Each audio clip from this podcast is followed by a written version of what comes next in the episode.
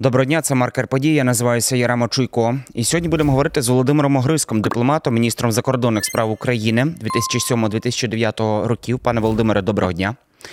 Вітаю вас, пане, Яремо, здоров'я. Будемо говорити одразу на кілька тем, але перед початком розмови я б хотів звернутися до людей, які е, дивляться нашу розмову. Не забудьте обов'язково підписатися на наш YouTube канал, тому що дуже часто буває так, що багато людей нас дивляться, але забувають підписатися. І також залишайте свої коментарі, відгуки. Обов'язково на все реагуємо. Володимире Станіславовичу, найперше, що хотів би вас запитати, основна така гаряча інформація це те візит саме Петра Сіярто вчора до Ужгорода. Які на які меседжі саме від Петра Сіярто ви звернули увагу, і як вам загалом меседжі від е, Єрмака, на чому ви акцентували щодо цього візиту основні такі епізоди? Ну, основний епізод полягає в тому, що, на мою думку, позиція Угорщини не змінилася. Вона хоче створити в Україні угорський анклав. І е, вся та політика, яку останніми роками проводить Угорщина в цьому плані, е, підтверджується і цим візитом. Власне, нам запропонували фактично погодитися з тим, що е, було до прийняття всіх законів про національні меншини, про освіту, про мову і так далі. І так далі, і зробити виняток лише для угорської е, меншини, що є, е, мені здається, надзвичайно небезпечним кроком. І я дуже сподіваюся, що українська влада все ж таки буде свідома того, що не можна допускати таких речей. Е, тому, е, власне, е, чогось особливо нового я там не побачив. Це традиційна лінія Угорщини.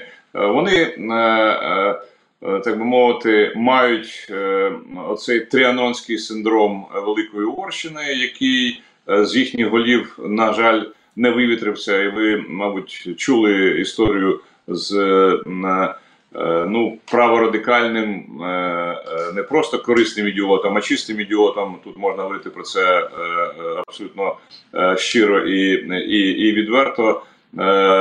Відкрито зазіхає на територію Закарпаття, так собі делікатно натякаючи на те, що мовляв України як такої не буде.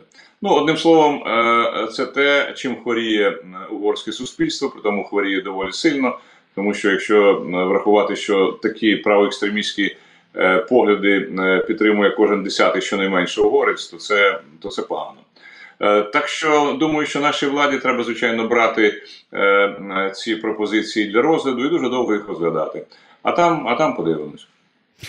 Ще на що звернули багато хто увагу, це на одну з заяв Андрія Єрмака. Він казав про те, що на брифінгу, зокрема, що те, що Україна готова долучити Росію до формули миру на третьому етапі. Що це взагалі за третій етап, і чому е, знову ж таки Єрмак ось саме зараз про це сказав? Пане Єрема, ну тут я не є тлумачем е, снів е, пана Єрмака. Угу. Я не знаю, що йому наснилося, і про які етапи чого він говорить. Угу.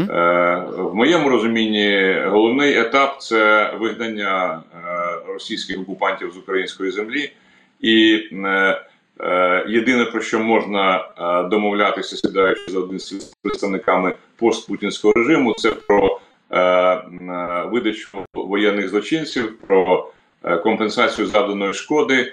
Е, і про е, фактичну дезінтеграцію цієї цієї країни, тому що якщо вона залишатиметься в теперішніх е, своїх межах, світ буде постійно загрожений від її агресивності. Це речі, які вже по-моєму зрозумілі навіть для наших переляканих західних партнерів.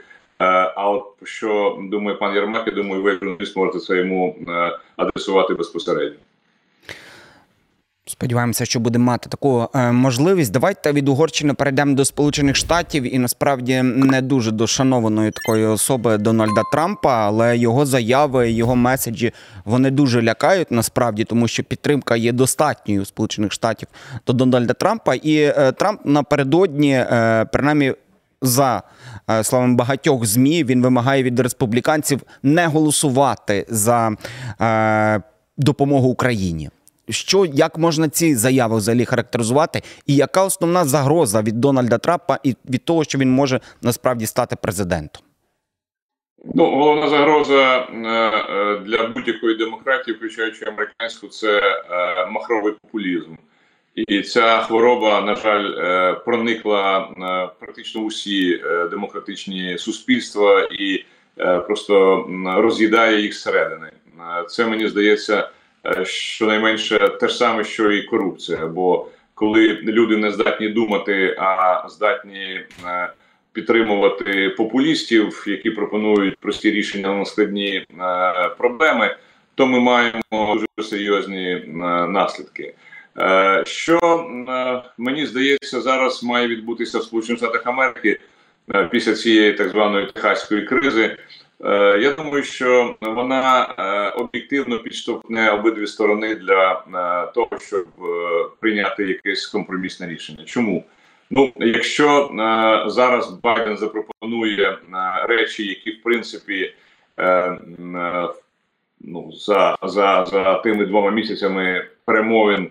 Е, влаштовуватимуть е, більшість е, республіканських конгресменів, то тоді е, е, отака тупа позиція Трампа стояти і не підписувати, вона обернеться проти нього самого, тому що всі стріли полетять з боку демократів у нього. І це означатиме, що на кожному е, зібранні в будь-якому штаті Байден буде говорити: подивіться, я насправді хотів зробити те, що пішло б на, на користь інтересів всієї е, країни, але оцей політик е, е, заблокував, і тому ми сьогодні маємо проблеми. Тобто, якщо зараз республіканці критикують Байдена за нерішучість і те, що він не хоче приймати рішення, то тоді ситуація повернеться рівно до навпаки.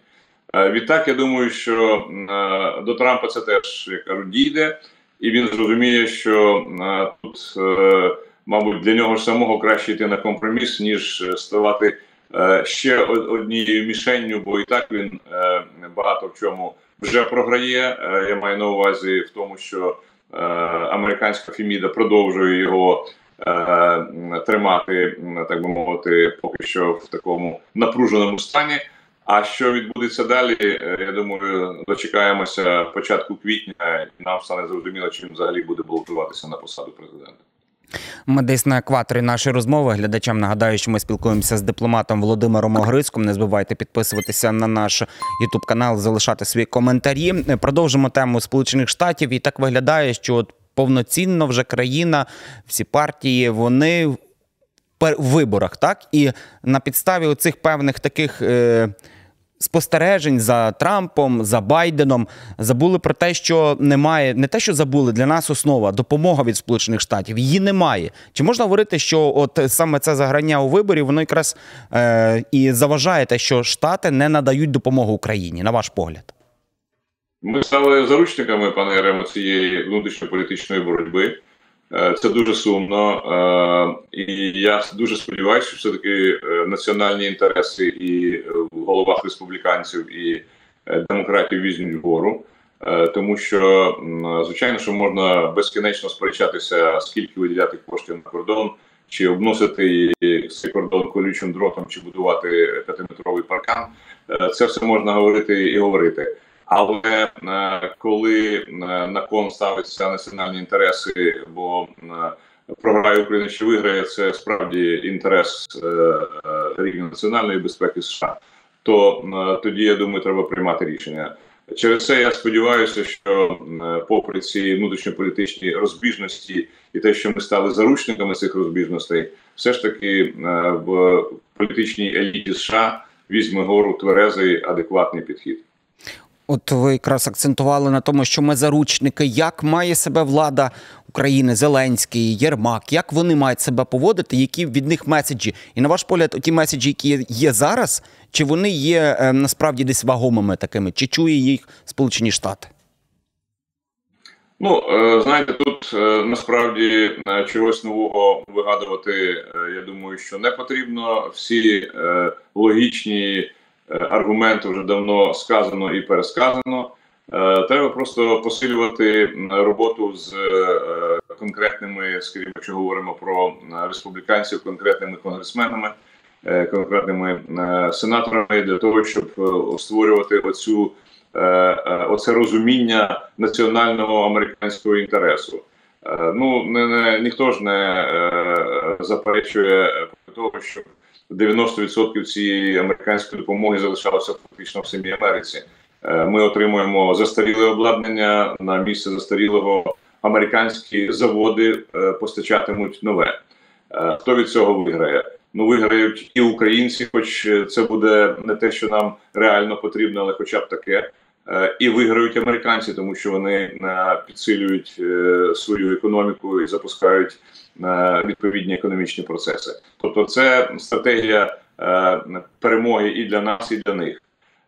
Ну, на жаль, це не доходить до деякої частини американських політиків республіканського спрямування. Тому мені здається, що ключовий меседж е, е, для нашої влади має полягати в тому, щоб шукати підходи, правильні аргументи, е, які власне зрозумілі і так, і пояснювати їх на пальцях тим людям, які не хочуть зрозуміти власне оцю просту істину. Володимир Станіславович, маємо ще кілька хвилин, і я б хотів з вами. е, Ми вже обговорювали про Угорщину. Ще хотів би поговорити про Словаччину, тому що помітно, що вони також е, комунікують е, з Путіном і насправді десь підігрують Росії, але в той же час і хочуть сидіти на кількох стільцях. Ми бачили от візит Фіцо до Ужгорода. Також в той же час міністерка культури Словаччини ще місяць тому Мартіна Шимковічова скасувала заборону на співробітництво з Росією та Білорусю у галузі культури. І от бачимо різнобарв'я таке їхніх також дій. Як нам комунікувати з Словаччиною?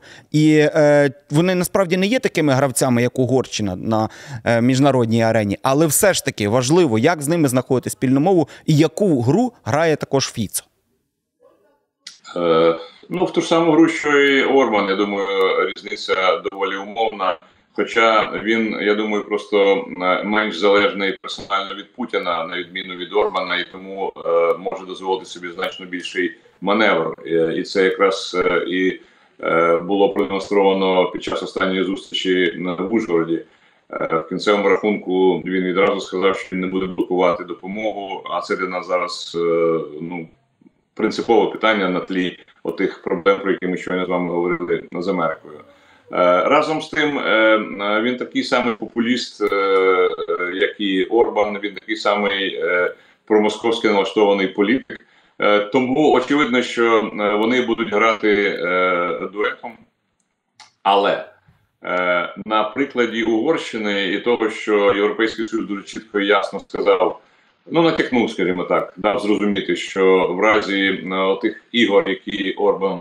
Е, е, е, В які Орбан грається, які хоче продовжувати економічна допомога з боку Брюсселя для Орбана закінчиться, то я думаю, що цей сигнал дуже добре прочитають і в Братиславі.